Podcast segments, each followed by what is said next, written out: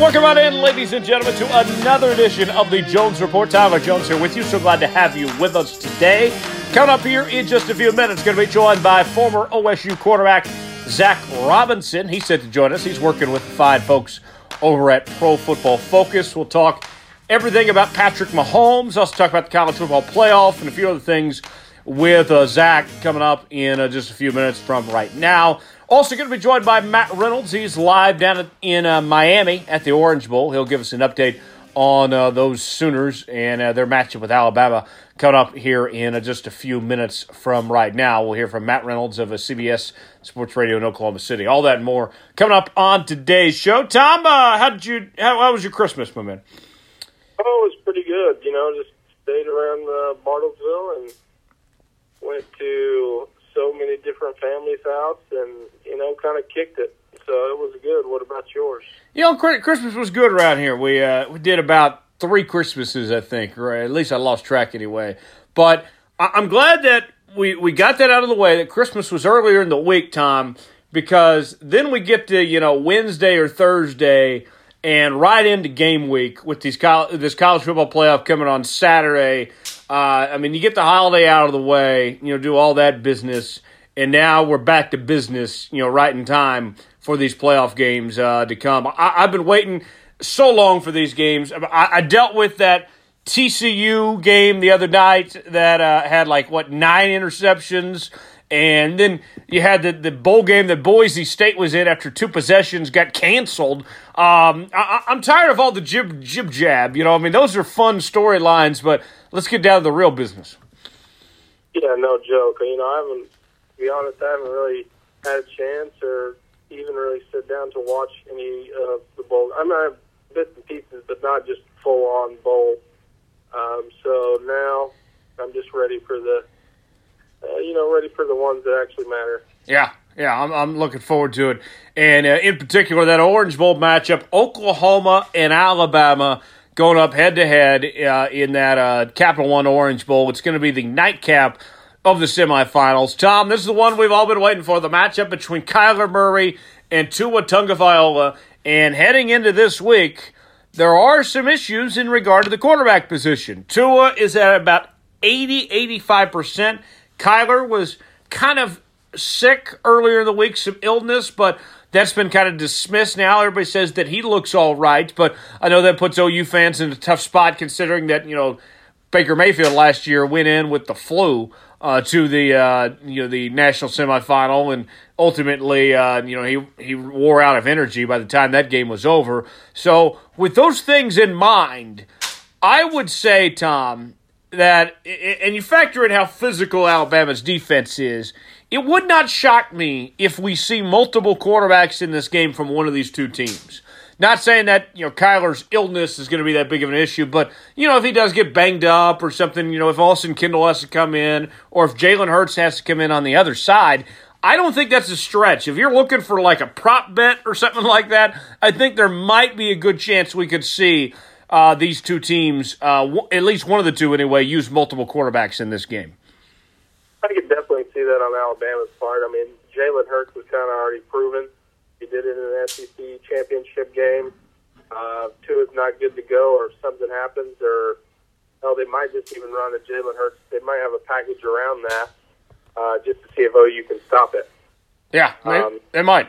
You know, you know, you know. I mean, OU's defense is pretty lackluster, but if OU figures them out, or if they're kind of stalling on offense, or not, you know, kind of getting slow played there, they might throw in a Jalen Hurts package to kind of change things up, see what else it opens up.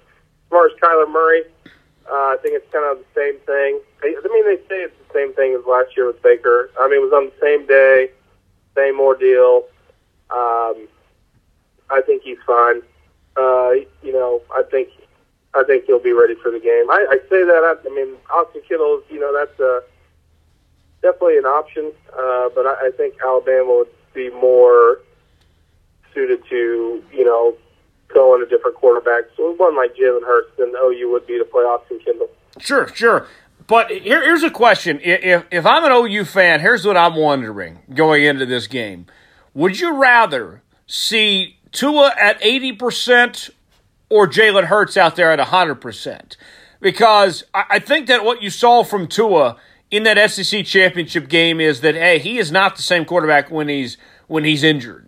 Uh, you know that going in that you know hey, he is not the same guy. With Jalen Hurts, he looked outstanding in that SEC championship game. I mean, he took Alabama to two national championship games in his career. Uh, who who is it that you'd rather see if you're OU? Do you like the matchup with a better quarterback in Tua, but he is a little banged up? or with a healthy Jalen Hurts. Uh, what's what do you think? What's the dilemma that uh, OU should be uh, you know that they're putting themselves in? What's a better situation? Is it a healthy Jalen Hurts or is it a little banged up Tua for the Sooners? You know, honestly, and it's hard to say because Tua was so good this year. I'm going to have to go with a little banged up Tua because Jalen Hurts always plays like he has something to prove, uh, and that's not good. that's not good for any team. Uh, and you know he's just sitting there licking his chops, waiting to get his chance. Um, and he knows that the potential that he plays is, I think, higher than 50% that he sees some game time. Um, so at this point, I think, I honestly, I would say we would see both of them unless Tua just comes out and is just completely fine. Uh, but I think the better situation for OU is to keep a banged up Tua in the game and, and roll with it uh, because I don't think you want to see, uh, you know, the dynamic Jalen Hurts. I, I don't think that defense, you know, they have to. They, I mean, they have to focus on something, and, and to have to game plan for both quarterbacks possibly is already scary enough. Yeah, it is. It's a tough situation to be put in, uh, no doubt about that. But I'm with you. I'd rather deal with Tua as is compared to what Jalen Hurts is uh, is capable of. Because you mentioned the motivation factor with Jalen Hurts, that extra juice that he could have. Uh, if Tua's banged up and you can rattle him a little bit, that could go a long way. But I, think that Alabama's going to put up points no matter who's playing quarterback. And that goes to the next question here. The ultimate, the big thing that everybody wants to know, looking at this matchup between OU and Alabama, is can the OU defense get enough stops to win this game? That's the million dollar question. That's ultimately what this whole entire game is going to come down to. OU's offense is going to get theirs. Alabama's offense is going to get theirs. Alabama's defense is going to have a few moments. But can OU's defense step up enough? Here's the deal. Here's the thing when you look at this OU defense. You're not asking them to hold Alabama under 30 points. You're not asking that. What you're asking is that the OU defense get enough stops and get enough turnovers and to put their offense in position to capitalize and win this game. That's exactly what they did against Texas. They made some big plays, some timely plays, and some big moments. Held Texas to, what was it, 27 points in that Big 12 championship game. They reduced their yardage a whole lot. To me, that's what you're asking for. And that makes a huge difference, is that you're asking for that from this OU defense. And um, you know, I'll get to my pick in this game here in just a second, Tom. But I would think that if they're playing at their best, if you get the OU defense at their best, certainly they can get a few stops and a few turnovers that could make the difference in this ball game. Oh, it's uh, mostly going to make the, the, difference in this ball game. I, I think that in a way we know it doesn't rest on the defensive shoulders, but also in a way we know that OU's defense while not asking a whole lot, you're also asking, hey, we, you know, you don't have to stop them every time. You don't have to hold them under 30 points or whatever because OU's offense is still going to get theirs. But to make it easier on the offense, you can't just. I mean, that's what's going to come down. You can't just let Alabama score at will and, and put the offense. You got to have to give them some rest or to get some big turnovers. I mean, they're, this is going to ride for the OU defense on big plays uh, you know, big timely sack, uh, interception, or you know, a tip tip interception or something like that at a big moment. And I think they're just going to have to be. OU's defense is just going to have to be clutch. They're not going to have to be great. They're just going to have to be clutch when it matters.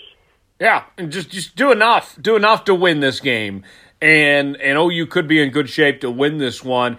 Uh, the the injury factor, besides the quarterbacks, uh, you know Hollywood Brown, you know Marquise Brown is dealing with an ankle injury, uh, and he looks like he's going to be okay. He's held off on surgery. He's going to play.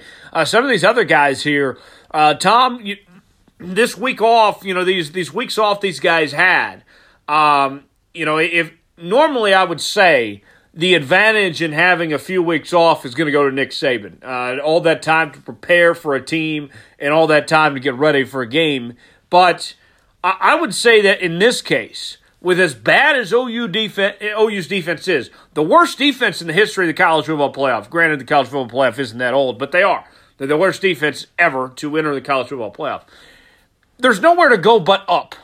And you've had all that time to rest, all that time to get healthy.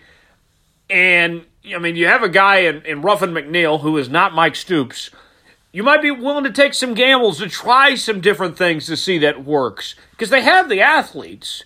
Uh, it's just a matter of seeing what they can, you know, put together essentially in some of these big moments. Normally, I would give the edge almost every time to Nick Saban for having the layoff, but in this case, uh, that OU defense, uh, I mean, like, I mean, they've only had time to get better during this point in time. Um, ultimately, we'll see how it plays out, but I would think, Tom, that in this circumstance, OU would have the edge of having this time off.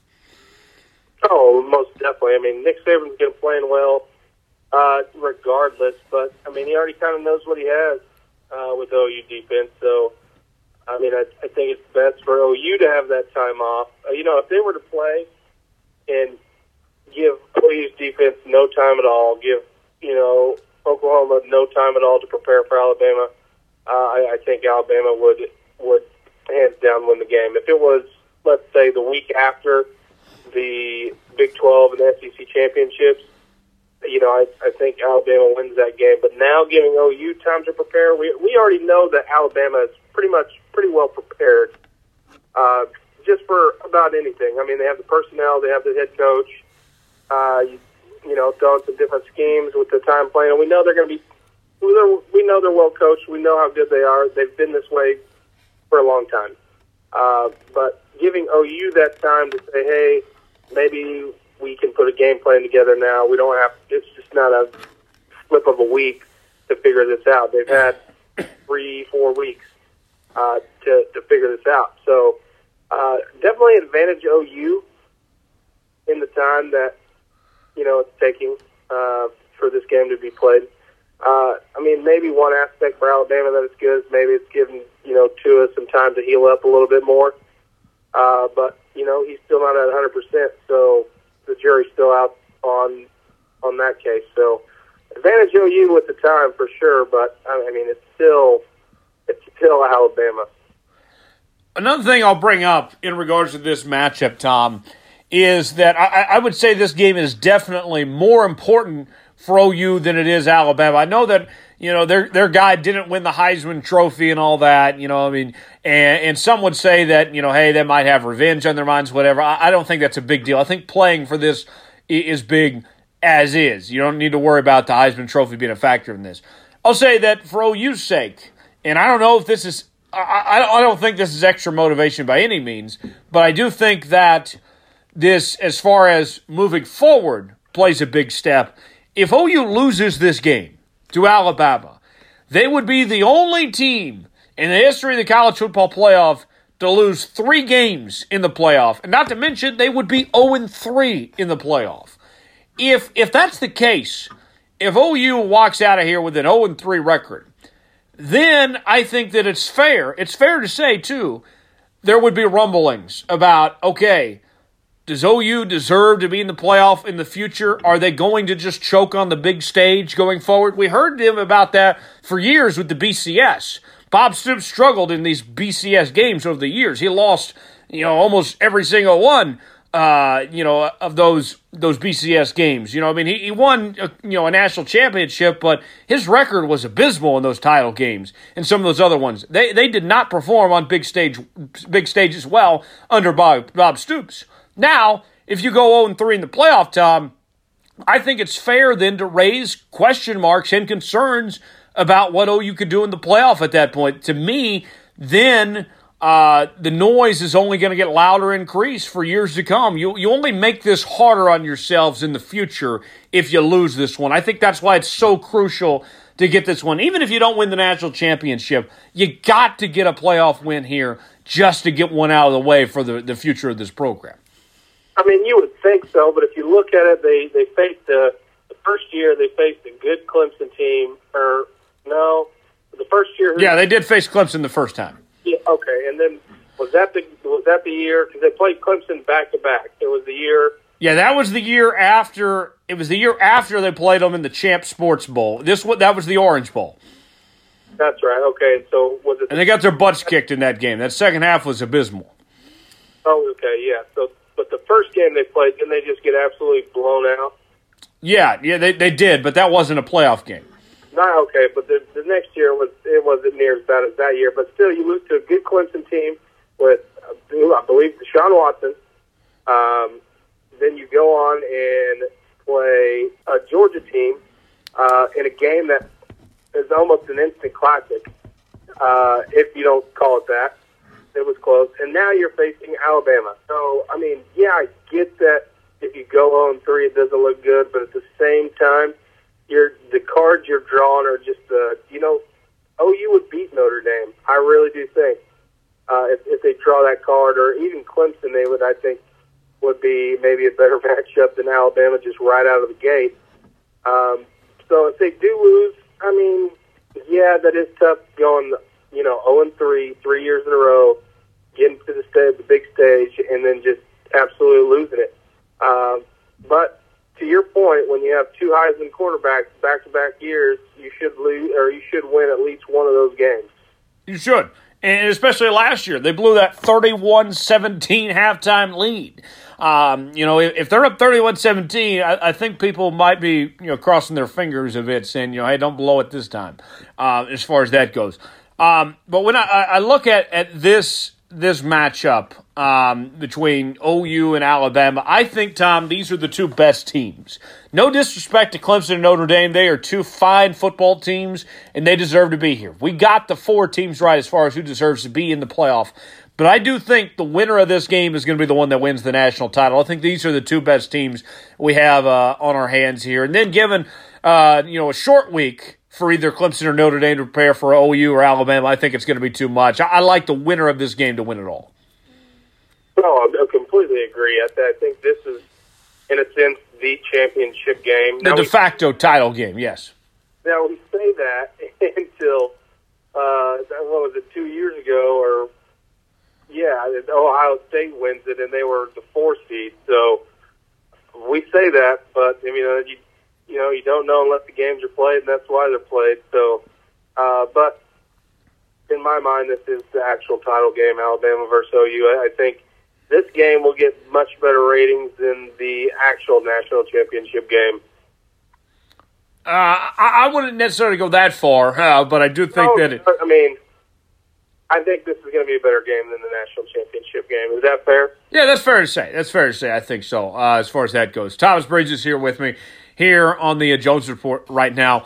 Uh, another factor in this game, as we continue to break it down, Tom, I think is the kicking game, and with with Alabama, they have two kickers that have question marks that people are have legit concerns over uh, as far as that goes. But then when you look at OU, I know Austin Seibert has had uh, you know a very good career at OU. Uh, you know he's you know his accuracy has been very high, but you look at what he's done in some of these big games, Tom.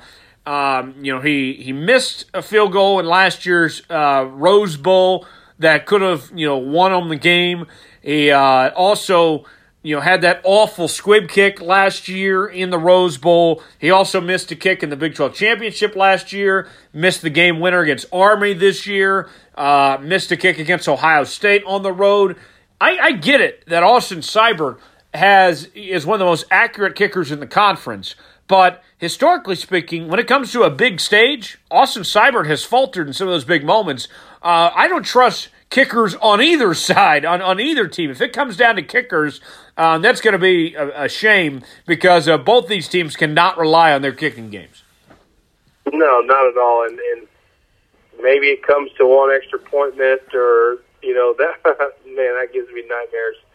Um, but you know, it, it might come down to that with you know the history of these uh, you know these kickers of, of what we've seen so far. It might come down to an extra point missed. It might be that close. I would not be surprised if that's what. I mean, it would suck if it does come down to something like that, uh, but it very well might. All right, we'll do our uh, picks against the spread later, but let's go ahead and pick uh, this game and the Cotton Bowl straight up, Tom. Uh, let's start out with that Cotton Bowl game, Clemson and Notre Dame. Uh, who, who, do you like in uh, that matchup between those two teams? You know, maybe uh, maybe I'm completely wrong. I feel like the majority here say Clemson, and then I feel like I'm part of the majority. I think Clemson uh, takes this one pretty easy. Okay, what? Give me a score. Uh, Clemson 41, Notre Dame 30. 41 30. Okay. Uh, I think Trevor Lawrence and company is going to be too much. Uh, I, I, like uh, Clemson as well uh, over Notre Dame, and I know that Notre Dame is a physical team, but I think that uh, even with the suspensions, you know, Clemson going to be without three guys. It looks like due to uh, PEDs, they'll be too much. I think they're going to roll with this one. I'll, I'll go Clemson in this game, 45-21. I think they'll take over in the second half and, and roll Notre Dame. OU and Alabama, Tom, I, have been thinking about this game for a month now of who's going to win this matchup, and uh, I went back and forth on it, but I, I, I got to go with Alabama. I, I, I do. I think that in this case, you learn not to bet against Nick Saban. I think that OU is going to put up a fight, and it'll be a close game, but I'll, I'll go Alabama in a close one. 48 41 tied over the Sooners. Who you got? Now, just for okay, so the spread is 14. We can do that later, but straight up, I have to I have to go with Alabama too. I have to. Um, I've learned, like you said, not to pick against Nick Saban, and not to say, "Oh, you can't do it," because I very, I mean. Oh, yeah. With me picking Alabama to win 48 41, I'm not closing the door. I think OU is very capable of winning this game if they play their best but I'm not counting against Alabama. This is not necessarily picking against OU. It's more so I'm more confident in what I've seen from Alabama. That's fair. That, I'm in the same way. I'm going to go Alabama 45 41. Close, close game. We both think it's going to be close. I think this is the better of the two games, and we're in for a treat come uh, Saturday when uh, these teams go ahead, go head to head in the national semifinals. We'll continue to break down this game and uh, the others as uh, we're going to be joined by Zac Robinson of Pro Football Focus. The uh, former Oklahoma State quarterback's got some insights on this. Also, a breakdown of Patrick Mahomes. And Matt Reynolds has an update on uh, what's going on down in Miami. And uh, we'll continue to uh, talk about this Orange Bowl and the playoff with him coming up in just a few moments from right now. Coming up next, Zac Robinson and Matt Reynolds join us next right here on the Jones Report. At this time, ladies and gentlemen, we welcome into the program former Oklahoma State quarterback, now working with Pro Football Focus. It is Zac Robinson who joins us right now. Zac, welcome in, man. What's uh, what's been happening with you uh, since uh, your days at Oklahoma State now?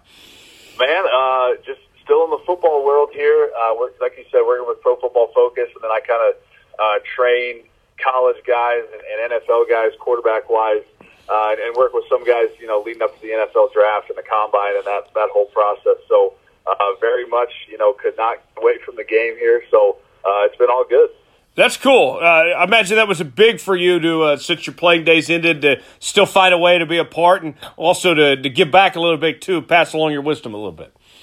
Yeah, sure. No, I, you know, for a long time, I, I thought about going into coaching and then kind of uh, you know, this pro football focus opportunity came up, and I was able to kind of coach guys as well. So uh, that that's the most fun part is just kind of you know pass along things I've been able to, to learn from a, a ton of great guys at the college level, NFL level, and a, a ton of great coaches. So uh, being able to just pass along any any tidbit uh, that I learned along the way is is kind of what it's all about. Now tell me about this uh, pro football focus deal. Uh, Chris Collinsworth obviously is big with that and some of these others. Uh, I mean, that's really just taken off the last few years, the, the stuff you guys are doing there at, at PFF.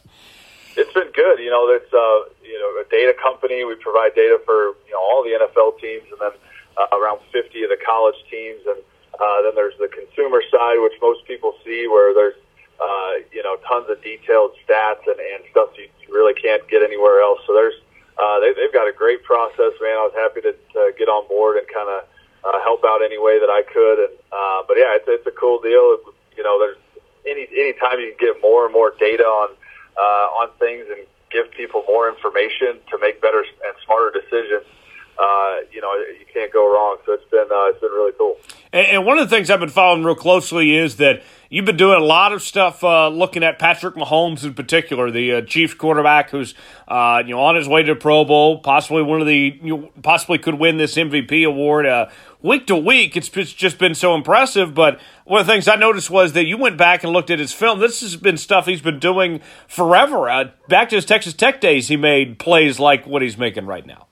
He's unbelievable, and and uh, you know when when I studied him coming out of school, uh, it was almost like get your popcorn ready every single time, every single game that you threw on. You knew there was going to be something that he did uh, that you really had never seen before. And as a former, you know, QB, you, you talk to other quarterbacks and uh, about what they think of other quarterbacks coming out. And uh, man, I, I honestly had never seen a guy like him uh, in my years of just being around QBs and watching other quarterbacks uh, the, you know, the, the arm talent, the ability. You know, we saw him drop that one down against the Seahawks the other night, where he's, you know, dropping it down like a shortstop. Every, you know, every arm angle, arm talent, uh, and then just the, the instincts and the ability to, to see things uh, is is unbelievable. I, I don't think there's been a guy like him ever, uh, just in terms of what he can uh, see and, and instincts and feel, all that stuff. Uh, you just can't you can't coach, and then you match that with the best arm that uh, you know, arguably that, that we've seen too. It, it's uh, it's a pretty special match, and uh, man, he's been he's been incredible to watch. Does it surprise you at all what he's done in his first year as a as a starter with the the Chiefs this year? You know, I, I thought to say that he would be, you know, leading MVP candidate and all that stuff. I mean, I, I, nobody would would guess that. Uh, you know, you, you thought that he would have some success and be a, a really good player, but to, to take off like he's done um, has been awesome. I think you know the, the decision making in college was kind of the you know everybody's he's playing too much backyard ball and all that stuff, and it didn't bother me as much just because you look at how historically bad there or how how bad there was how bad their defense was uh, in history, and, and then really the, a lot of three man rush in college football that you kind of forced to play off script more often than not. So. But I did think that there, with all that said, I did think there was going to be maybe some more decisions uh, you know, poor decisions throughout the course of a game, and, and he's been able to take take care of the football, uh, make all the big throws, and and uh, just kind of hone his game in a little bit from what it was in college because there was, you know, so much of that outside of structure and uh, you know some forced throws due to that they had to score pretty much every time they took the field. So uh, you can kind of look at it in a, in a number of ways, but he definitely has done a great job of, of just taking care of the ball.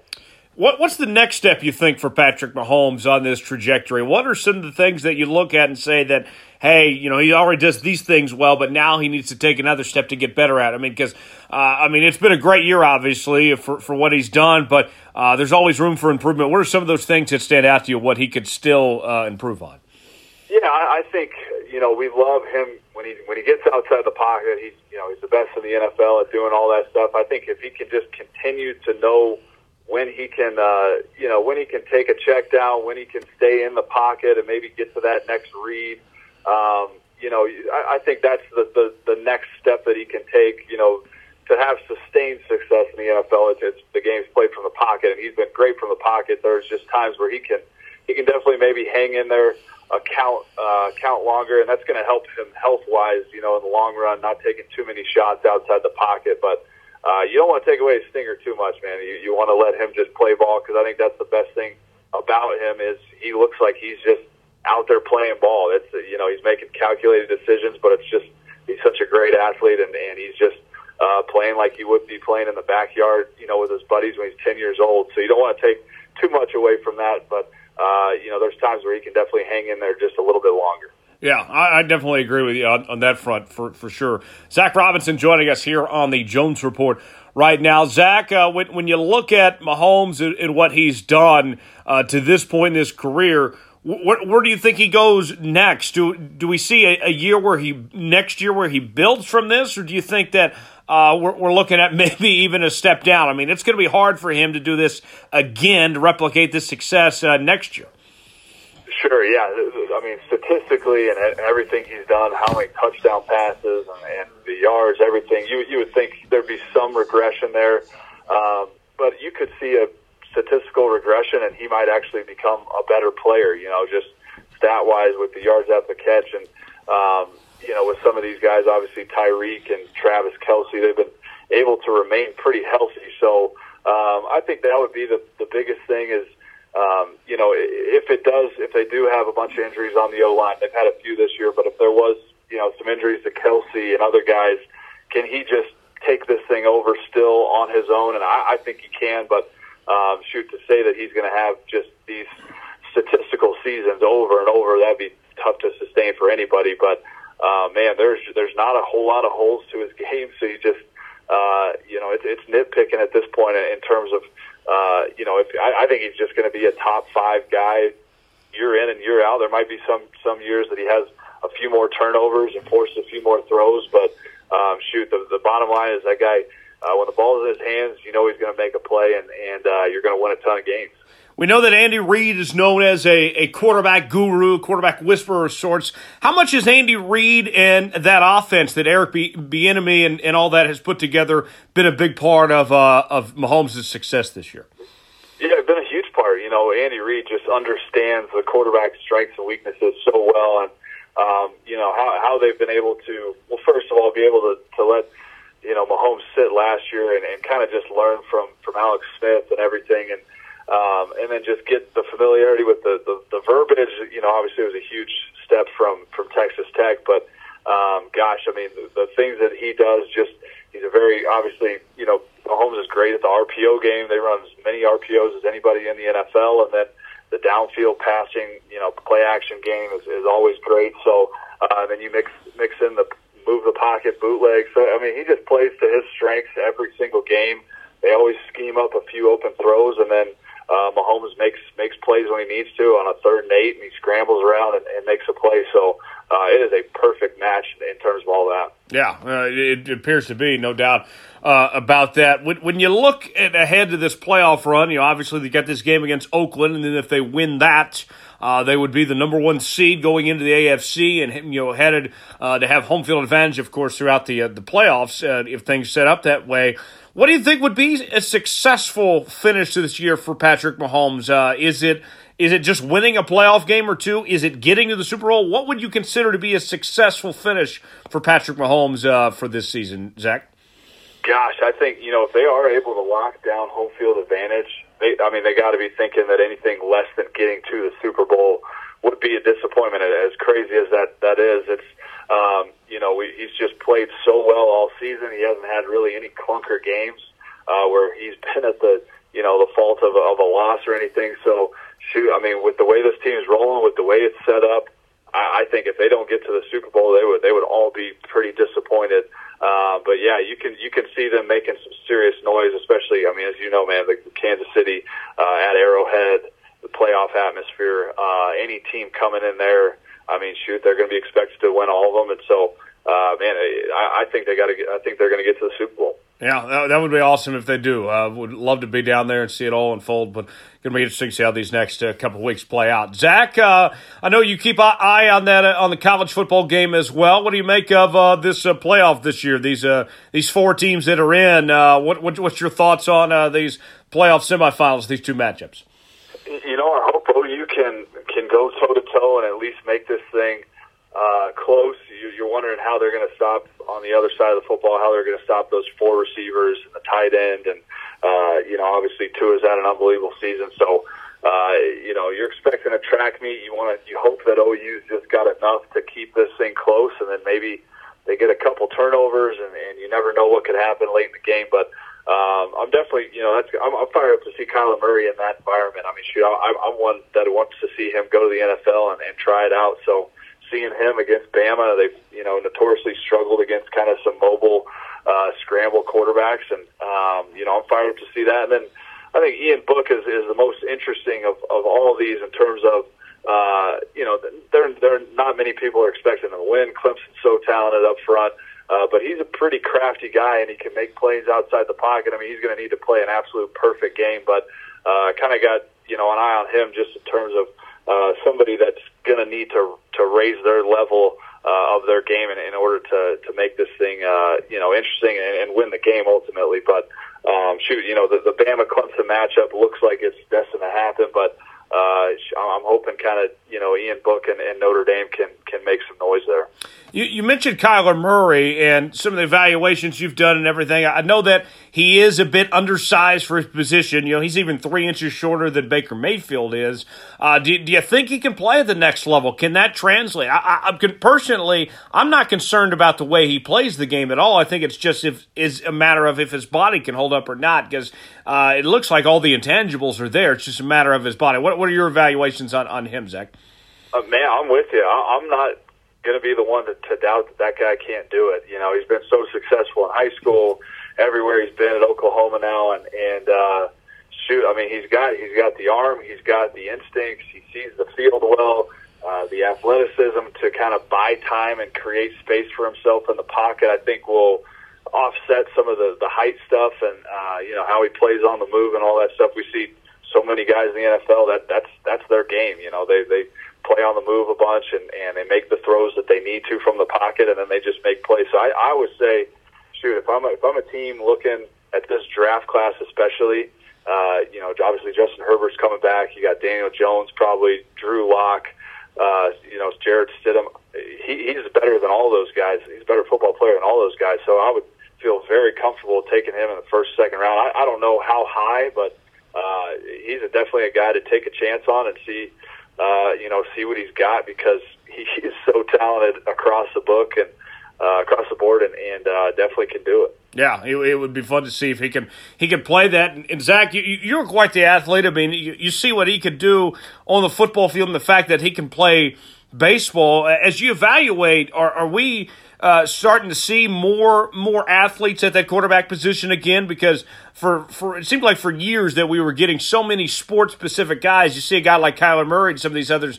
Man, I, I would just love to see more athletes at the position. Do, do you think we could be seeing more of that in the future? More like what Kyler Murray is. More of those guys playing that position. I'm with you. You know, I, I'm. I think that the the day of the pocket passer in the NFL is is almost in, you know extinct. You know, you look at Tom Brady, Matt Ryan, some of these guys that uh, you know the big pocket passers, but they're still pretty nimble and athletic in the pocket. Um, you know, but but the the athletic passer with with how athletic the fronts are, the defensive line is is far ahead of the offensive line. You're playing under pressure. 35% and 40% of the time you're dropping back to throw. So you got to have a guy that can make the first guy miss in the pocket and is able to kind of have the instincts to move around and create some space. So, uh, man, I'm with you. The, the guys that the more guys that play a ton of sports and, and they're exposed to, to all different you know scenarios, whether it's basketball on the basketball court and you know how they play in space and those types of things. Uh, I'm with you. I'm, I'm all about the you know the athletic guy that can extend the play and, and get away from these pass rushers because, uh, as you know, these, these guys are uh, some of these guys up front defensive tackles, Aaron Donalds, all these guys are, are unbelievable. So uh, I'm with you, man. The athletic guy, I think, uh, is definitely the way to go. Well, and, and just a few years ago, the league was so dependent on pocket quarterbacks, and that seemed to be what you know every team was looking for. A guy like Baker Mayfield probably isn't picked in the first round in, in previous drafts with the way the league was just even a few years ago. Yeah, sure. No, I, I'm with you. I mean, it, they've they've kind of been open more to you know, we're seeing the offensive change, and um, for the longest time, it was a you know, you wanted the pocket passer that could go from one to two to three, the pure progression passers. There's not many concepts now that you're truly requiring your quarterback to go from one to two to three to four all the way across the field because number one, there's not that much time to get that done, but uh, you know, you just you're playing on the move out out out past your second read, so um, I'm with you. These guys like like a Baker and, and Kyler Murray, uh, they're, they're the most intriguing. And, and the bottom line is is when you watch these guys play and, and you feel the same way as uh, you feel like they're going to make a play every single time, whether it's a third and seven and uh, they got to break the pocket and make something happen. So uh, you don't always get that with a pocket passer. So uh, there's definitely been a shift with offenses and, and uh, definitely with these QBs. Well, and, and, and it seems like Zac that I mean, you look at you know whether it's college football, you know OU is a good example of this. The Chiefs right there in the NFL. Yes, it's great to have good de- you know good defense. You'll take it if you can get it, but with with how, how high powered these offenses are and scoring so quickly, you can get away with uh, with some average or below average defenses that you may not been otherwise with as explosive as these offenses are right now. No, absolutely. I mean, defenses.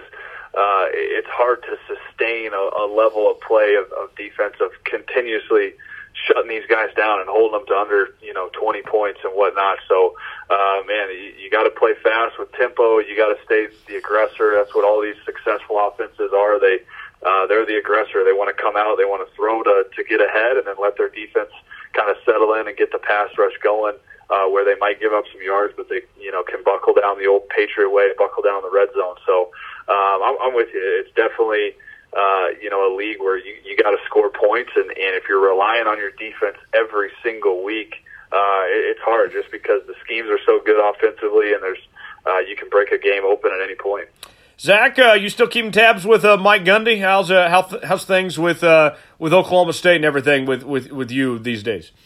Yeah, no, it's great. I, I, I was back there. Uh, I trained Mason Rudolph last spring for uh, you know the, the combine and all that, so I got to go back and, and see those guys for his pro day, and, and still still remain in touch with with them. The offensive staff's you know pretty much entirely different, but I had had a good relationship with with Mike Yurcich over the past few years, and, and some of those guys there. But yeah, it's great. Every time I get a chance to go back, it's always a blast. Have, didn't make it back to a game this season, but uh, man, I still still keep in contact with those guys, and there's uh, you know still a lot of great people in that building. You mentioned Mason. I know that he's backing up Big Ben this year. You know, I mean, a, a future Hall of Famer. But uh, when his time comes, uh, what what do you think of Mason? How's uh how, how's he going to fare once he uh, gets an opportunity possibly start in this league?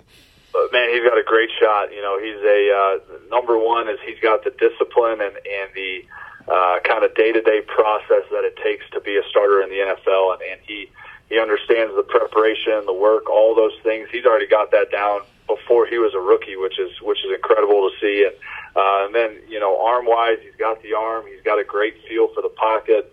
Um, he can do a lot of things. That that offense is set up, I think, pretty similarly to Oklahoma State. They got uh, RPO game. They get the ball out quick and quick game, and then you know we we see Big Ben take so many shots down the field. So I think uh, whenever that time does come, it, it could be a smooth transition for him. And um, and obviously, you know, I'm rooting for him to be the guy. I think he's he's definitely got what it takes. And it's so cool for him and James Washington to be together too. That's uh, that's outstanding as oh, well. Man. No doubt. That's awesome. They're, I mean, great buddies, and and uh, you know, I think they roommate on the road together and all that stuff. So, uh, yeah, it's gonna be fun if you know James picks up his level, and and they got Antonio Brown Juju Smith. So uh, this thing could be set up pretty good for Mason in the future. I hope so. I, I want to see him succeed and see him do well. Zac, uh, we're out of time. Appreciate you joining us, man. Uh, what you're doing so well with this and doing well with the talent, talent evaluating. Uh, could could we possibly see you maybe uh, in the sidelines in the future of some sorts? Man, I you know I, I wouldn't rule it out. I'm, I'm definitely happy with with what we're doing here at Pro Football Focus and everything, but um, shoot, you never want to never want to close those doors. I always have that competitive itch to kind of uh, be a part of a team and, and those types of things. So. Uh, shoot, never, never know, but definitely happy with uh, you know with what's going on right now. Well, that's awesome. He's uh, Zac Robinson, former Oklahoma State quarterback with Pro Football Focus. Zac, appreciate the time. Thanks for joining us, man. Awesome, man. Thanks for having me. At this time, ladies and gentlemen, we welcome into the Jones Report. He's live from the Orange Bowl in Miami, Florida. It is uh, Matt Reynolds, CBS Sports Radio in Oklahoma City. Also with uh, Prep Hoops, he joins us right now. Matt, set the scene for us. How are things down there in South Beach? Was all I'll call it ankle watch, not beach watching in Miami. It's ankle watch. Tua Tagovailoa's ankle, Marquise Brown's ankle. How healthy are they? That's what everybody's uh, trying to figure out down here as we get inching closer to this game. Uh, that you know, today was media day, so we got some really good sound bites, especially one from one Quinnen Williams that uh, let something out of the bag. I don't think he really needed to, but hey. Makes it for better, uh, you know, leading up to the game. Hey, that, that always works out for us. We'll take it uh, as far as that goes. Uh, it, no doubt about that. Uh, the, had the injuries, and then uh, Kyler Murray missed uh, media day yesterday due to an illness. He did practice. He did show up the next day. Uh, how's how's he look as far as that goes? Uh, I, I, know he'd returned and everything, but what's uh, what's his status look like right now? He's fine, Tyler. I don't think he really even was sick. I honestly just think it was, quite frankly, he did not want to talk to the media. He's talked to us a bunch, of course, all year long, and uh, I think it just came down to he he had media fatigue. He he actually wasn't even on the schedule. That's what's kind of funny about the whole situation. It blew up, of course, because it was put on social media, but it wasn't ever on the schedule, at least that I saw. And so I don't think there was actually a big change. I think somebody just asked, "Hey, why wasn't Kyler here?" And that was the uh, reason, obviously, they were given. But he's fine. OU fans have uh, nothing to worry about on that end. Uh, he, he's fully healthy. He's practiced the last two days. Just actually saw him here about 10 minutes ago uh, in our final practice uh, viewing session. Okay, great. So it's not like a Baker Mayfield situation last year. No, Baker was sick. Baker was legitimately sick, and you could tell when you talked to him. Uh, in interviewing Kyler today, and even in watching them practice, maybe he has like a cold or something, very slight, but you couldn't even tell in his voice. So he sounded normal, sounded like Kyler, and I I don't see any reason, uh, like I said, to even it's a non-story at this point. I think. Okay, that's good to hear. That's good to hear. You know, go, going into these situations in the past, Matt, when you had you know the long layoff, it was money for Nick Saban teams because he would have a month to prepare for that opponent, and you know his record has shown how good that's been with that month to prepare. If anything, I would think, and maybe I'm overthinking this. You tell me what you think, Matt. I, I would say OU probably has an edge as far as this preparation time goes because that defense finally gets to rest and they get to try out new things, see what works. I mean, there's nowhere to really go but up from here for this defense. I, I would say that that time off uh, was certainly a huge. Uh, I would give them an advantage to OU compared to Alabama with that time off, but ultimately we'll find out how eventually how it all plays out per se. That's an interesting uh, statement. I like that actually. I, I think that makes a lot of sense this particular year because yes, is Nick Saban going to throw some things at OU's offense? And I think OU's offense may be underestimating Alabama's defense a little bit. Maybe not. You know, I, I don't know how much. Some of it's just coach talk or player talk, you know, as they just give their lines that they're supposed to give. But I, I do think that it benefits Oklahoma more because uh, when you look at what they were able to do against Georgia last year, I just don't have a big worry that this offense is going to just all of a sudden stall out. Last year they toasted Georgia in the first half played a little conservative in the second half, but still put up a ton of points. And I think this year you're going to see something similar to that, Tyler. I really do.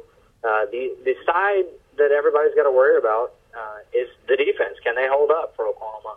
And that is not going to be quite. It's not going to be answered. It just isn't. But time can't help. I mean, time can't hurt. Uh, it, all it can do is help you at this point if you're always defense. So I, I think your thought there is uh, a very smart and correct one on, on OU's side of things, you know, the way that they're looking at it for their defense is nobody believes they're going to be shutting Alabama down by any means. The, the goal for this defense, Matt, I would imagine, is just to get a couple stops and a couple turnovers, not uh, try to you know put out a, a shutout or performance by any means, but just to do enough to let the offense continue to, to do what it does best. Exactly, and I think part of it for the defense, I've been saying this all week I think it comes down if the defense is going to be successful for OU, it's going to be because OU's offense can run the ball and take some time off the clock. They need to limit very similar to the game plan with Texas the second time. Limit them as possible as far as the possessions they get, because then it makes it a little easier for OU's defense. If OU's defense can get per se four stops out of ten, it doesn't sound great, but hey, that's that's a, a solid outing for this defense against a very good offense in Alabama. Uh, you know, and maybe some of those are field goals, and you're able to, you know, get them around that 35 range. If you hold Alabama anywhere below 40 points, I think it's a massive win for this defense. But I do think it's going to be on Oklahoma's offense to help those guys out. And I'm not saying you don't score if you have a wide open lane to score. Go score. But at the same time, run the ball, take, some time off the clock. Which uh, you know, hey, that brings us to the be- best matchup of the game OU's offensive line, number one in the country, versus Alabama's top defensive line, and that, that's going to be a fun, intriguing matchup to watch all day. Matt Reynolds joining us here on the Jones Report right now. Matt, uh, Tua, he said he's at about 80%, and uh, ultimately he did have to come out of that SEC championship game. He didn't look like the same quarterback at all in that SEC title game compared to what we saw all season long.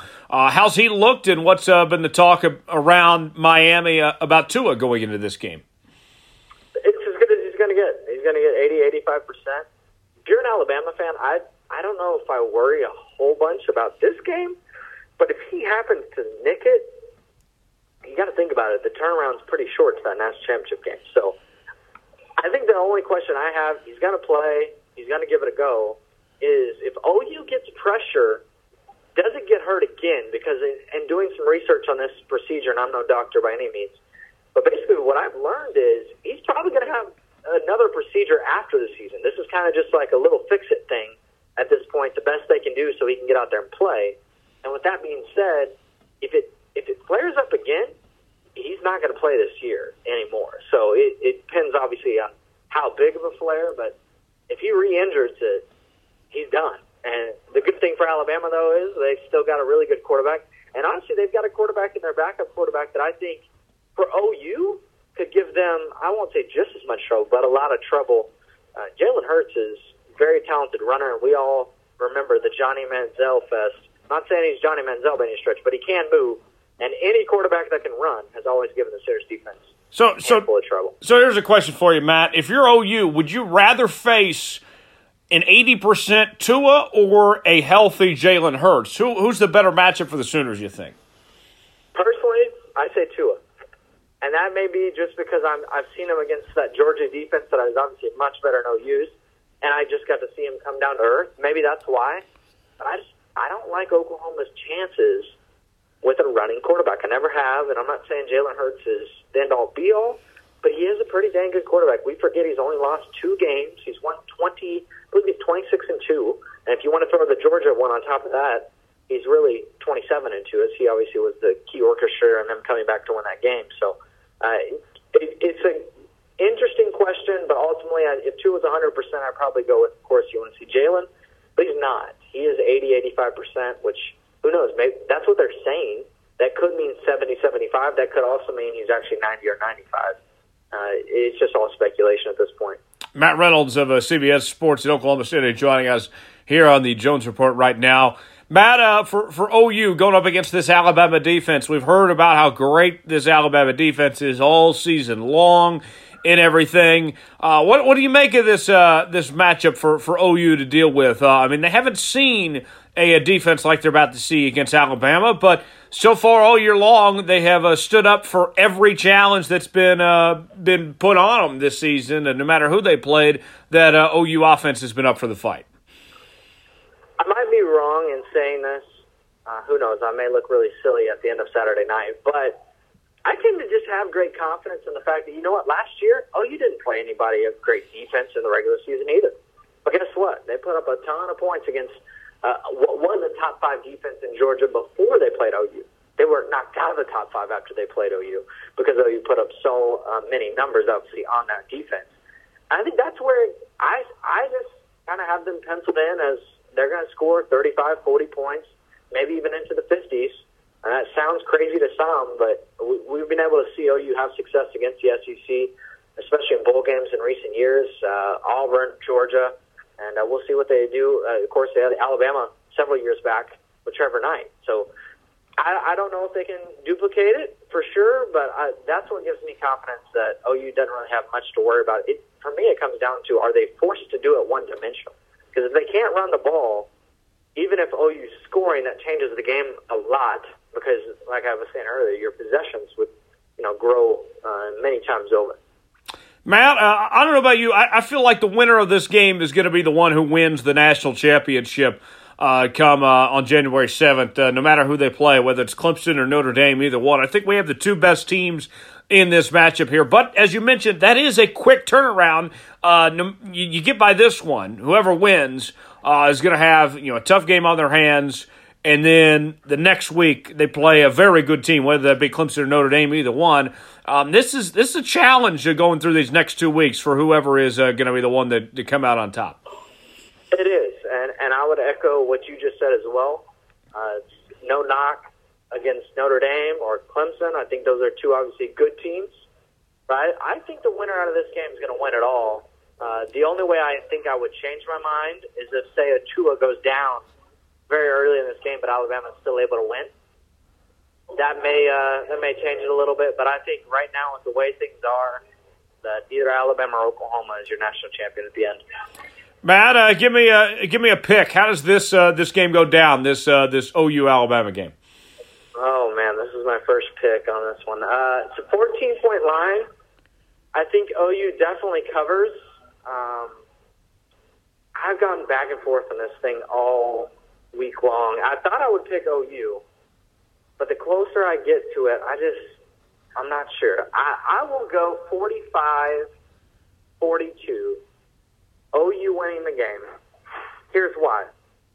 I think OU has one major advantage that no one's looking at in this game. It's in the kicking department. Austin Seibert, I think, wins the game for Oklahoma at some point with his uh, kicking expertise, and I think Alabama's kickers, or kickers, we may see multiple. I think they end up costing the Tide in this game with maybe a missed field goal or two. See, here's where I would disagree with you on that is you look at what Seibert has done in some of these big games. I know that he's very accurate based that statistically, but you know he had that awful squib kick last year in the in the Rose Bowl and that missed field goal in overtime. He had you know a missed field goal against Army that could have won it for him. Uh, missed a field goal in the Big 12 championship last year. To me, it looks like if you look down the line, Matt, that he struggled in some of the biggest moments of his career. He has. He has, and I will give you that. But I don't know, call me crazy. I, I think he's able to do it, and part of the reason why I think he's able to do it, I don't think he's going to be asked to kick some really long kick. I think if he's kicking, it's going to be a short kick within 40 yards. Uh, just, I think Lincoln Riley is not going to put his kick. He knows that. I don't think Lincoln Riley doesn't put his kicker in a bad spot. Uh, so maybe, maybe the jinx gets him again, but I, I think he ends up being a hero uh, in this one here on Saturday. Maybe so. Maybe so. Maybe you're onto something there, Matt. Matt, where can uh, people connect with you? I know that you're going to have a ton of content the next couple days, whether it's on your radio show or on social media and all that. You'll be all over Miami uh, throughout the next couple days, and then if OU makes it, you'll uh, you'll be going cross country to San Francisco right afterwards. Certainly, you can follow me. Uh, the easiest way to do it is just at Matt Reynolds, and then it's three underscores after my name. So very simple follow, and uh, that I will keep you in the loop as much as possible. And like you said, yeah, who knows? Maybe we're headed to San Francisco uh, here very shortly. Maybe so. Sounds like a great time. Matt, appreciate the time. Thanks for joining us, man. Enjoy uh, Miami, and uh, we'll talk to you down the line. Thanks, Tyler. We'll do.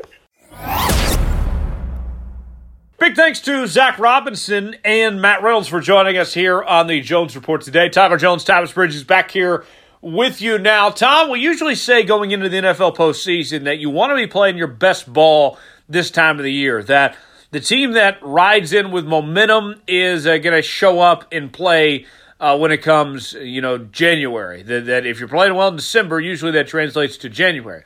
The thing is, though, no one is playing well right now in the National Football League as far as the contenders go.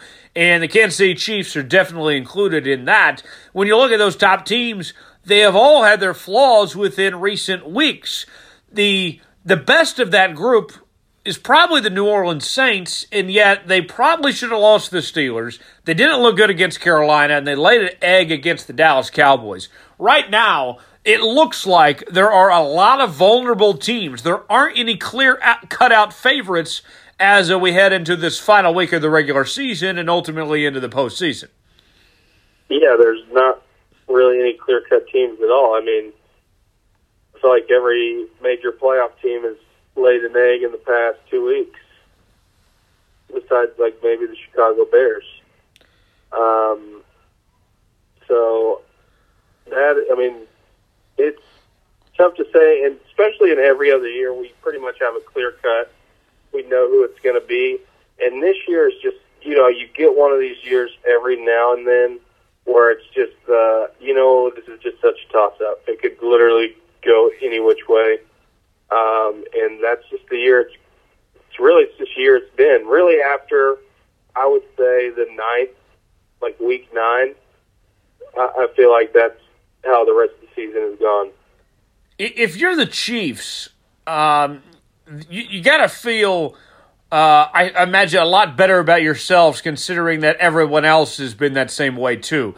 The, the Chiefs lose one to the Seahawks in a close game that the Seahawks play better than them all game long. The Chargers game that they let that one slip away, and now they're sitting at twelve. You know, they're sitting at eleven wins, trying to go for number twelve.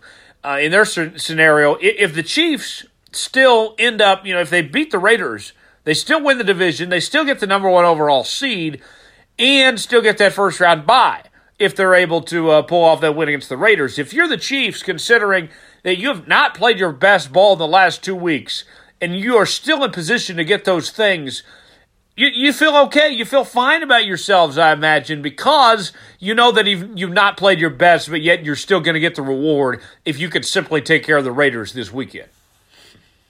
Yeah, and I think they will. And, uh, you know, they had the chance against, uh, against the Seahawks. They should have come out and play, you know, played a lot better. Like I said before on the last last week's show, it's hard to win uh, in Seattle. I did think the Chiefs were going to get it done, and uh, we both kind of got proved wrong there. But uh, I, I think they go ahead and take care of the Raiders uh, and secure that home field. But you know, the Raiders are one of those teams that I think Jon Gruden would just try to. He wouldn't try to lay down and just take the beating or take it take it head on. He would just. I think he would try to play spoiler. So I mean, it's still important for the Chiefs. They need to come out and be focused and not expect the Raiders to tank or lay down for a, a lesser pick. Um, I mean, they have to come out and, and you know, this is kind of kind of like a I don't know what you would call it. I mean, it's an it's an important game for the Chiefs, but at the same time, it's an exhibition to kind of figure out any other kinks they need to figure out before they get uh, you know a bye week and then hopefully home field in the playoffs. Um, so definitely going to have to work out any kinks they might have, especially because they haven't been playing great as late. So uh, they're lucky it's the Raiders and not, I don't know, another team that's fighting for playoff positioning. I'll say this with the Chiefs, though, in their circumstance. Yes, I do believe that they're okay if they do pull off this win against the Raiders in their playoff positioning where they put themselves. But if they do lose, if they fall that five seed, if they do come in losing three straight and do not win the division and do not have home field, then I'm done with the Chiefs. I'm writing them off. I mean, this is a must win game for the Kansas City Chiefs going up against the Oakland Raiders. I know that all these teams right now are not playing their best ball, but you can you can be done with a team that goes in on a three game losing streak and falls to a wild card. That's a team you can write off. You can't write off the Chiefs right now, but you can if they give this one away to Oakland.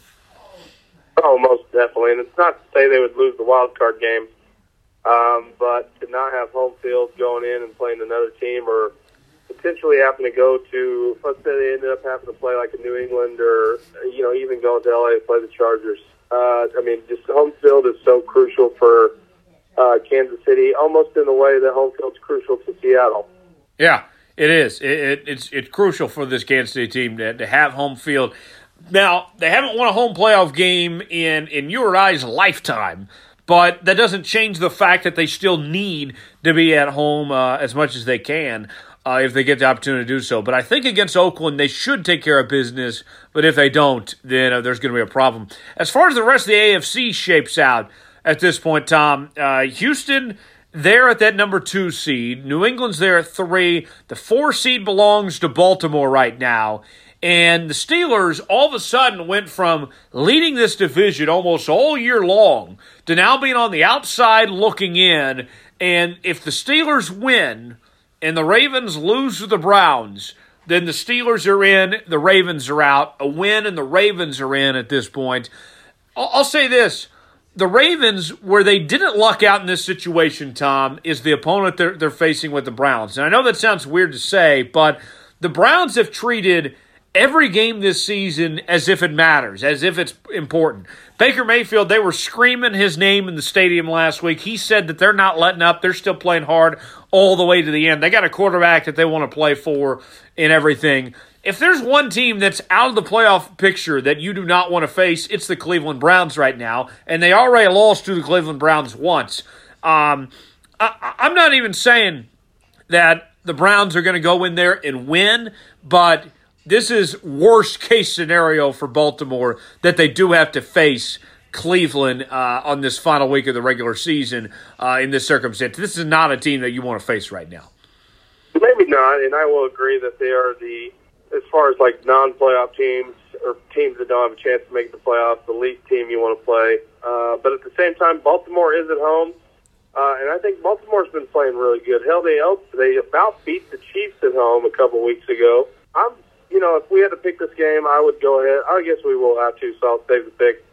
Um, but Baltimore is playing really, really, really well. Uh, but for the sake of being competitive, uh, there's probably among the, those rosters, there's nobody more competitive uh, than Baker Mayfield, and, and Baker Mayfield loves to play spoiler probably as much as about anybody else uh, that I can think of. So, you know, he's going to try to go in there and, and uh, probably imagine all the Ravens as Hue Jackson. Yeah, yeah, no, no, no doubt about that, uh, for sure. As far as that goes, on the NFC side, uh, things are a little more cut out, but those uh, final playoff spots certainly up for grabs. And Minnesota's got a lot to play for when they take on this uh, Chicago Bears team this weekend, and the way some of this can play out. Uh, I mean, things could, in theory, look a lot different on the NFC side uh, come when it's all said and done on Sunday than the way it looks at this time right now, Tom.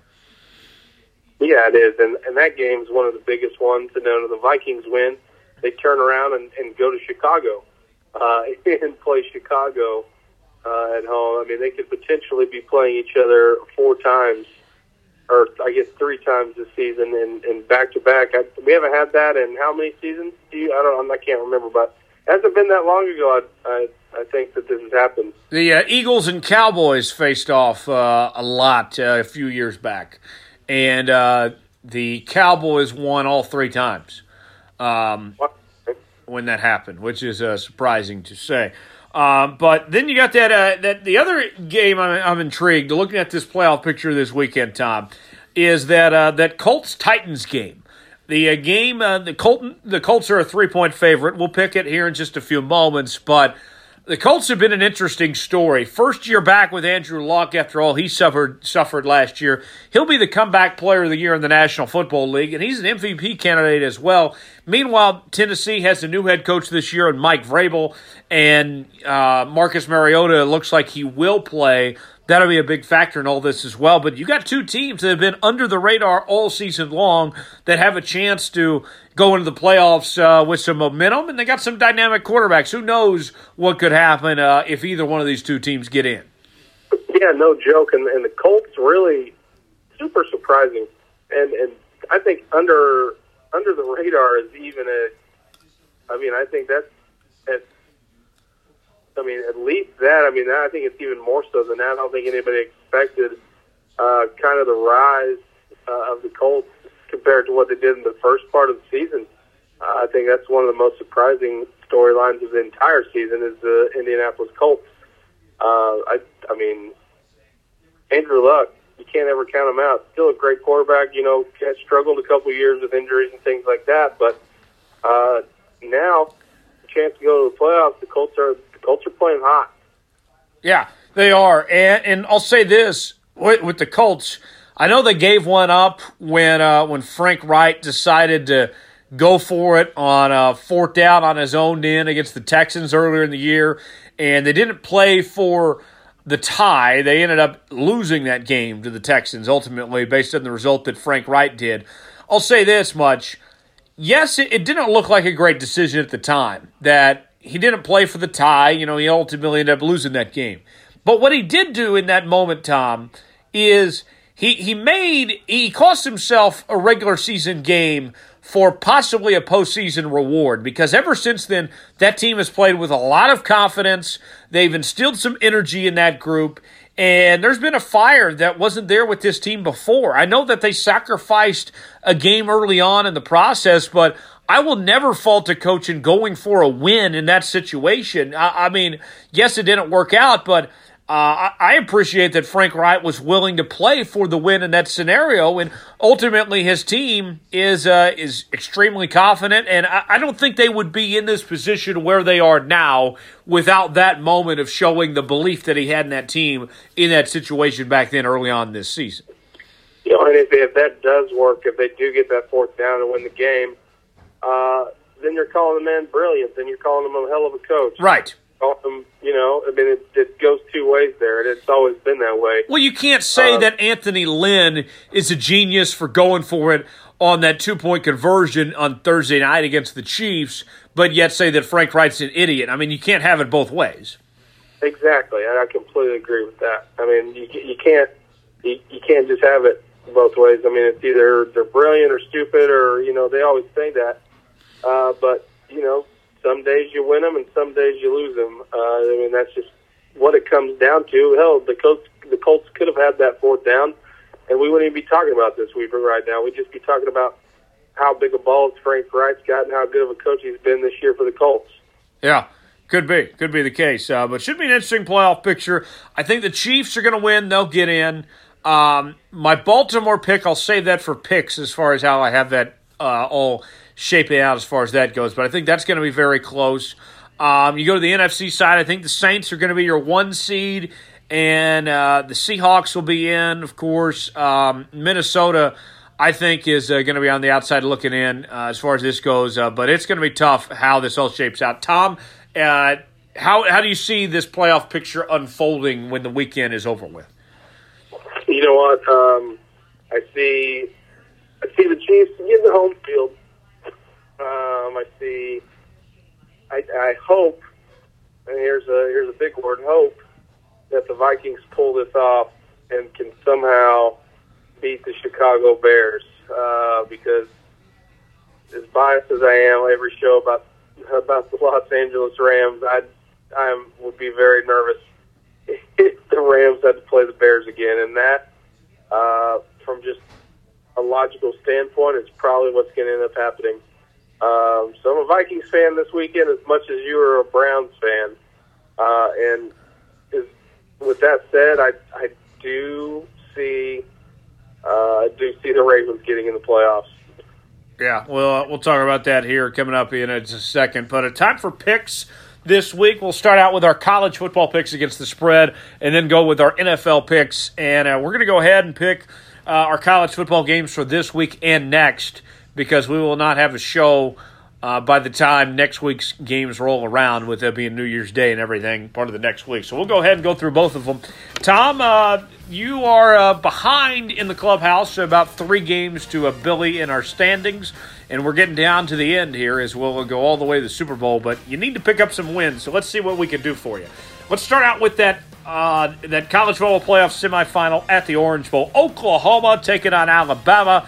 The Tide are a 14 point favorite. You heard both of our picks earlier in the show. So, against the spread, Tom, uh, we'll, we'll continue what we were saying. We both like OU to cover in this game, but we like Bama to win the game. Yeah, especially at a 14 point margin. I mean, way too high. Yeah, I mean, if it was Alabama by six and a half or even seven and a half, I would be, I would you know, I would probably still take Alabama. A 14 points on Kyler Murray and this OU offense, no. I, I cannot see that happening. Yeah, I'll go with OU as well on that 14 point margin. I'm with you. I like Alabama to win the game, but there's no way OU doesn't keep this within 14. I, I got Alabama by seven. That would put OU in good shape as far as the spread goes. I, I don't see this being a blowout performance by any means. Uh, so I'll go with the Sooners to cover uh, with Bama as a 14 point favorite. Clemson and Notre Dame. The uh, Tigers are a 12 and a half point favorite against the Fighting Irish. That game down in Dallas, so no real home field advantage for either squad as far as that goes in this matchup. True neutral site game between these two. Clemson at 12 and a half.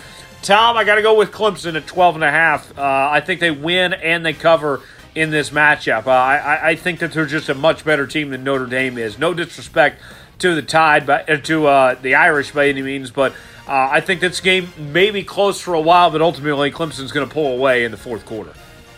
Yeah, I, I think so too. And if it was any higher than 12 and a half, I would be hesitant. But I, mean, I think Clemson's got a, a, pretty good hand on this. All right, so we both like Clemson at 12 and a half. The uh, Peach Bowl, one of the uh, New Year's Six games. It's the first New Year's Six game on the schedule. Florida takes on Michigan. That game, Michigan is a six-point favorite. Tom, Florida.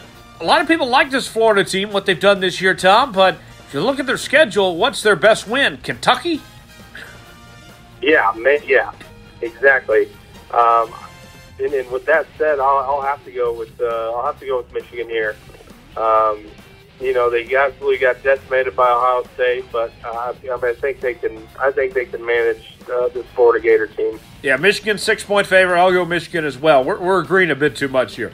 Alamo Bowl. This might be my favorite game, Tom, of the non New Year's Six playoff games. The Alamo Bowl features Iowa State and Washington State. And for, for Iowa State, Tom, this is their biggest bowl game in years, maybe ever to have this matchup against Washington State uh, down there in San Antonio. This is a big deal for them. Washington State uh, not coming in playing their best ball. They, they gave one away to Washington. They were well on their way to winning a Pac 12 championship before losing their arch rivals in the Apple Cup. The uh, Cougars are a three point favorite. Uh, do, do, do, you like Brock Purdy in Iowa State or do you like Mike Leach in Washington State? Man, I'm going to have to go as much as it pains me to say it, I know it'll bite me in the ass. Um, I'm going to have to go with Mike Leach. Uh, you know, Washington State's played uh, pretty good football year. Iowa State is on the up and coming with Matt Campbell, but uh, you know, I think I think Mike Leach. Uh, you know, the spread is uh, three. Yeah, three. I, I think Washington State can manage that. This is going to be a close game. I think this is going to be exciting. There's going to be some points. Um, but ultimately, Iowa State, I think, is going to be too much. I got to go Iowa State uh, as an underdog at at, uh, at, at uh, a three point underdog at that. I'll go with them to cover that one. The Camping World Bowl, West Virginia and Syracuse. Syracuse is a one point favorite. And worth noting in this one, Tom, we will not see Will Grier. Will Grier will not oh, play oh, in this game. Know that? Yes, he is out. He will not play. He is uh, sitting out to prepare for the NFL draft. Syracuse, a one point favorite. Who do you got? Yeah, well, with that new information, if Will Grier was going to play, I would take West Virginia. But now knowing that Will Grier, who is their backup? That I don't know off the top of my head, to be honest with you. Neither do I, and I think Will Grier is what kind of makes this team a little dangerous. Uh, I mean, Will Grier is kind of the reason they gave OU a run for their money uh, as close as they did. So, with that said, I will go Syracuse. Yeah, no Will Grier. I'm not going to pick West Virginia either. I'll go uh, Syracuse as a, a one point uh, favorite to uh, cover that one. The Rose Bowl, Washington and the Ohio State. Uh, it is the uh, swan song for uh, Ohio State head coach Urban Meyer. His final game that he will coach there for now. they're a six and a half point favorite taking on the Huskies. Washington has only played one big game this year. That was against Auburn. They lost that game. Uh, Ohio State has had some big moments. Uh, they beat Michigan. Uh, they won the Big Ten championship. Tom, who do you like in uh, Urban Meyer's uh, final game for now? You know, I think he's. I think he's going to go out on top. Um, Ohio State six and point out, six and a half point favorite. Uh, if it was any higher, I might be a little hesitant, but I, I think they're going to beat this Washington team. I'll go with Ohio State six and a half as well. I think they're going to play for their coach, and uh, this would be a big game for them uh, to go out with this Rose Bowl. I'll go with Ohio State six and a half. The Sugar Bowl, Texas taking on Georgia. Georgia's disappointed to be in this Sugar Bowl. They thought they were going to be in the playoff. Texas on the other end. This is their biggest bowl game in years for this Texas squad. And if you look at Texas's record all year long, yes, there are you know four losses there, but they have competed in every single game this year and have made things close. Georgia is a 13 point favorite, Tom. I got to go with Texas to cover. I like Georgia to win this game, but I think that the uh, the Longhorns can keep this within that 13 point gap. Yeah, 13 is definitely too high for me, and, and I, I agree with you. I think Georgia will win this game, um, but I, I think Texas can keep it a lot closer than 13 points. Kentucky taking on Penn State. Penn State, a, three, a six and a half point favorite in the Citrus Bowl. Mark Stoops going up against uh, James Franklin and his Penn State squad. Penn State is six and a half. Tom, who you got in the Citrus Bowl? Jones, I'm going to go ahead and pick Penn State here. You know, Kentucky, they had a good season for Kentucky.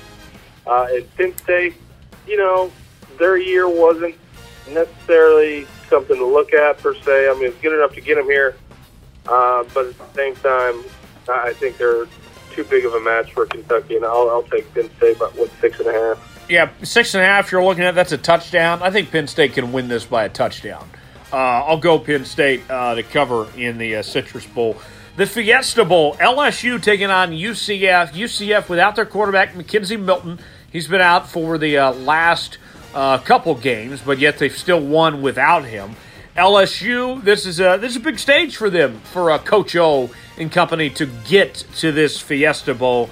Uh, seven and a half point favorite LSU is, and uh, UCF has had a lot of success in these New Year's Six games. They've already won a Peach Bowl last year when they won the national championship, and then uh, they won the Fiesta Bowl the last time they were here when they took on Baylor, a high-powered Baylor team.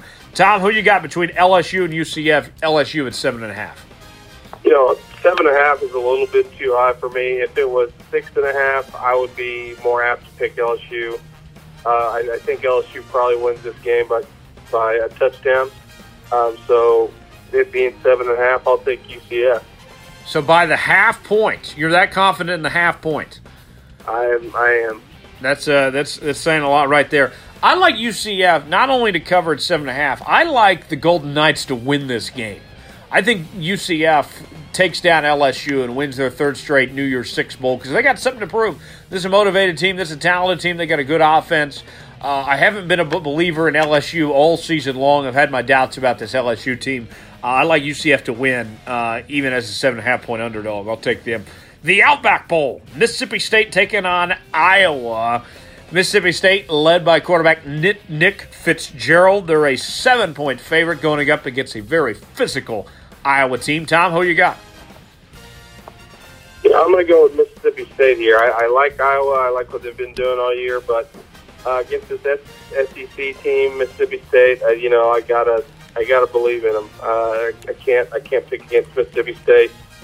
Uh, not against Iowa, at least. I think Mississippi State gets this game. All right, I got to go Mississippi State as well. Tom, we disagreed on one college game out of 10 there. Let's see if we can do something different here in uh, our NFL picks this week as uh, we move on to those last week of the regular season in the National Football League. Let's start out with the uh, game on Sunday Night Football in prime time. It's the Colts t- taking on the Titans. The uh, Colts are a three-point favorite uh, against this Tennessee squad. Tom, who you got? Colts at th- uh, three-point favorite on the road in Nashville. You know, Colts are looking too good so far uh, this late in the season. I think Andrew Luck gets the job done.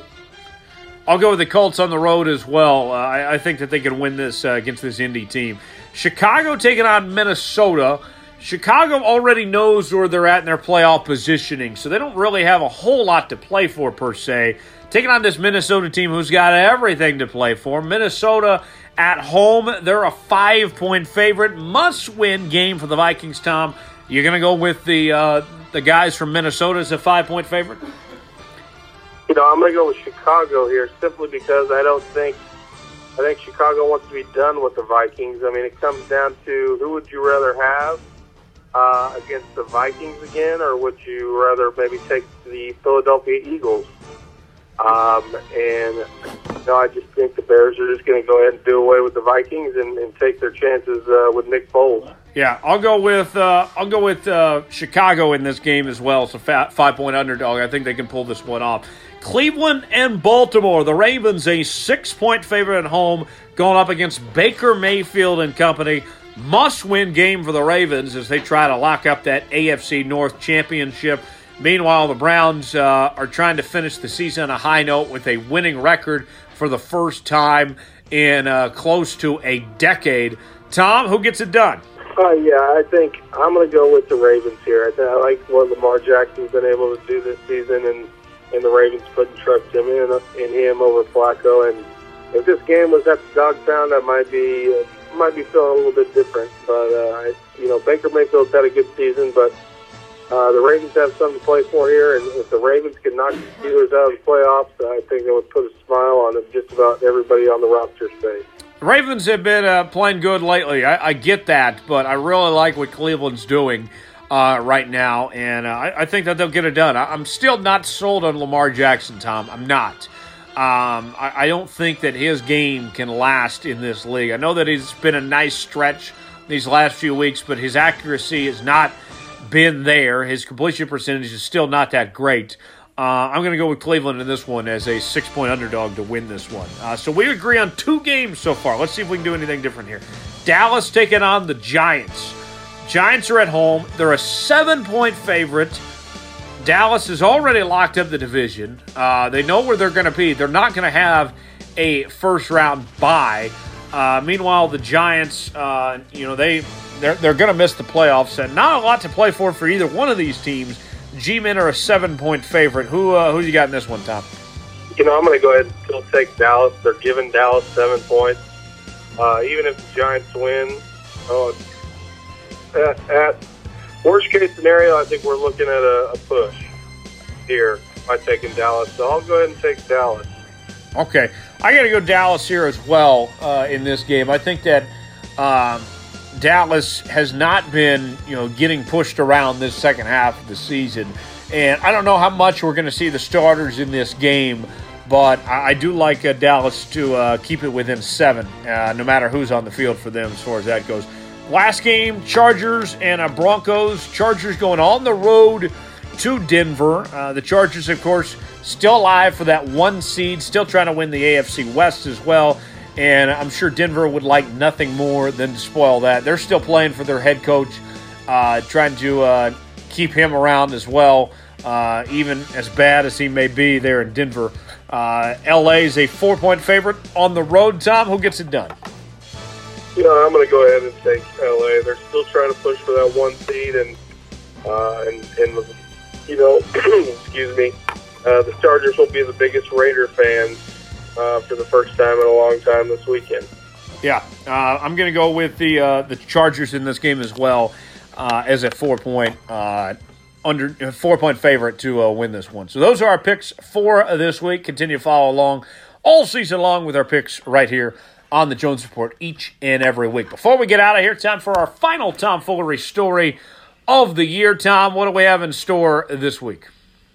So, Jones, we're, we're doing something here that everybody and their mom has literally done.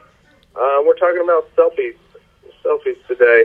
The uh, article reads I've gotten a few selfies from Tom via Snapchat in my life. I, we've got that. I'm sure this probably will affect Brian Nolan more than it was between me and you. Oh yeah, he's he's doomed with this one. Yeah, he might as well go ahead and schedule surgery. Um, saying that, selfie wrist, an emergence or an emerging hazard of digital age. Doctor warns. Um, yeah, your next selfie could be your most painful one. A California doctor has warned. Dr. Levi Harrison, a San Fran-based physician, is warning people about selfie wrist caused by people using their phone's camera to take a photo of themselves uh, selfie wrist is a form of carpal tunnel syndrome. People who experience selfie wrist may be feeling a tingling or a sharp pain, which comes from flexing your wrist inward or holding your phone too long without moving. There have been several incidents in recent years which doctors have diagnosed selfie wrist. According to the Irish Medical Journal, incidents included the selfie taker jumping on a trampoline, walking on rocks, or just not paying attention and ending breaking the wrist from falling or colliding with objects. Um, According to Statista, at least 62% of Americans have taken at least one selfie of themselves. The stat included 82% of people aged 18 to 34. A 2018 study discovered that between October 2011 and November 2017, there had been 259 deaths associated with taking a selfie, with the most concentrated deaths coming from the U.S., India, Russia, and Pakistan. Jones, are you putting yourself at risk taking selfies? How often do you take selfies? I, I take a selfie every now and then. Um, not as much as I as I used to per se. Um, so I guess my risk have gone down. But knowing that this is dangerous, Tom, here, here's the thing about this. Um, you know, we're we're making people aware with this story. We're creating awareness here, but I would bet that the majority of folks, even with the awareness, are still not going to care that they're willing to take this life-threatening risk. You know, probably not. And and the funny thing, there's two people at work that I work with. Uh, I mean, they're all, they're like in their 40s. Uh, they both one just had carpal tunnel surgery yesterday, and the other one had carpal tunnel, carpal tunnel surgery at the end of October. Uh, selfies weren't around then. Um, you know, growing them growing up, and uh, they're not big selfie takers now that I'm aware of. Um, I'm not big enough on selfies to think that you know one time would put me at risk, but you know I am aware now. Um, I'm not going to limit the number of selfies that I take because I take so few, so I don't think it necessarily applies. But I have seen some people out there that you know what I would not be doubting that they might have to have carpal tunnel surgery sometime soon if this is as big as it's cracked up to be. This might be the end all be all. Yeah, carpal carpal tunnel doctors everywhere just like, yeah, keep taking selfies so we can keep working on your wrist. Right? Oh, yeah. Now they're going to be encouraging these selfies so they can get more patients in. Exactly, yeah. Yeah. If typing wasn't enough. So, based on, we, we think that Nolan would be one of those to get this. Like, he's pretty much going to die from this. Um, who else do we think is going to be affected by this disease? Instagram that like have a song playing in the background and they show their different angles of their face and kind of comb back their hair. Every every white girl in America. Yes. Yes. Um, I, I think that might be the people most affected, are Nolan and every white girl in America. And those people, you know, and, and I've seen so many memes about this that drive around Oh, yes. video themselves driving while singing. Oh, Those people are the worst. boy. I hope they get carpal tunnel. I hope they do too. I hope they get more. Those people are the absolute worst. I- Instagram's got this new feature now where you can connect your Spotify and put like music within your Spotify. You don't need to do that. You don't need to drive around and play music and and r- just to get your stupid Instagram video. Doesn't need to happen. You're putting other people at risk. that they just fake sing along and it's just like golly this is oh it's just the dumbing down of america i i would you could never catch me doing that and if you ever do it just making fun of the people who actually do that Yes, it's uh if you do that it is in jest. It would be in a joke. no one yes. no one does that not in the car but in the bathroom mirror That's that's so weird. he does i hope he listens Yes, I hope he gets the carpal tunnel. he probably already has it Oh, I'm sure. Gets it. He's probably got it in both arms, both wrists. yeah Yes. So it is dangerous. maybe in his foot yeah Be careful in the selfies because there could be damage coming to you uh, if you don't. Otherwise, uh, you have been warned. This has been a Jones report, a warning, and uh, now hey uh, you, psa yes, a PSA. You cannot say that we didn't tell you otherwise. You've been told, you've been warned about Yes. the risk of selfies. Now, Jones, you can't get carpal tunnel from giving it a five star rating. That's that's talk about transition right there. You cannot get one. That's absolutely right. You can leave us a five star review of the show on iTunes, SoundCloud, Google Play, uh, Spotify, and all that, uh, and subscribe to the show there. Also follow us on social media at Tyler Jones Live, at Thomas underscore Bridges, at TJ Media Group on Twitter, uh, Tyler Jones Live, Tyler Jones Media Group on Facebook. Uh, You can't get carpal tunnel from doing that either. no, not at all. Never. But you can like us. You can follow us there and uh, give us a shout. We'd love to uh, reach out to you guys. And I hope you have a good rest of the holiday season. And we will talk to you in the new year. So looking forward to that. Big thanks to Zac Robinson for joining us, as well as uh, Matt Reynolds for hanging out with us. And uh, we'll see how things work next week. And uh, enjoyed the holiday season. Glad we could talk to you during these holidays and uh, still bring you a show this week and looking forward to what is in store in uh, the next week ahead and into the next year.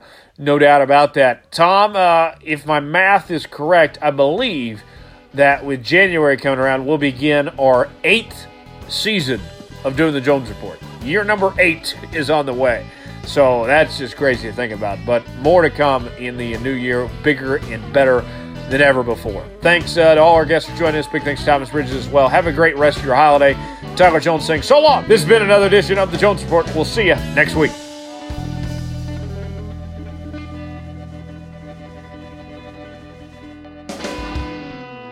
The Jones Report. Fuck yeah.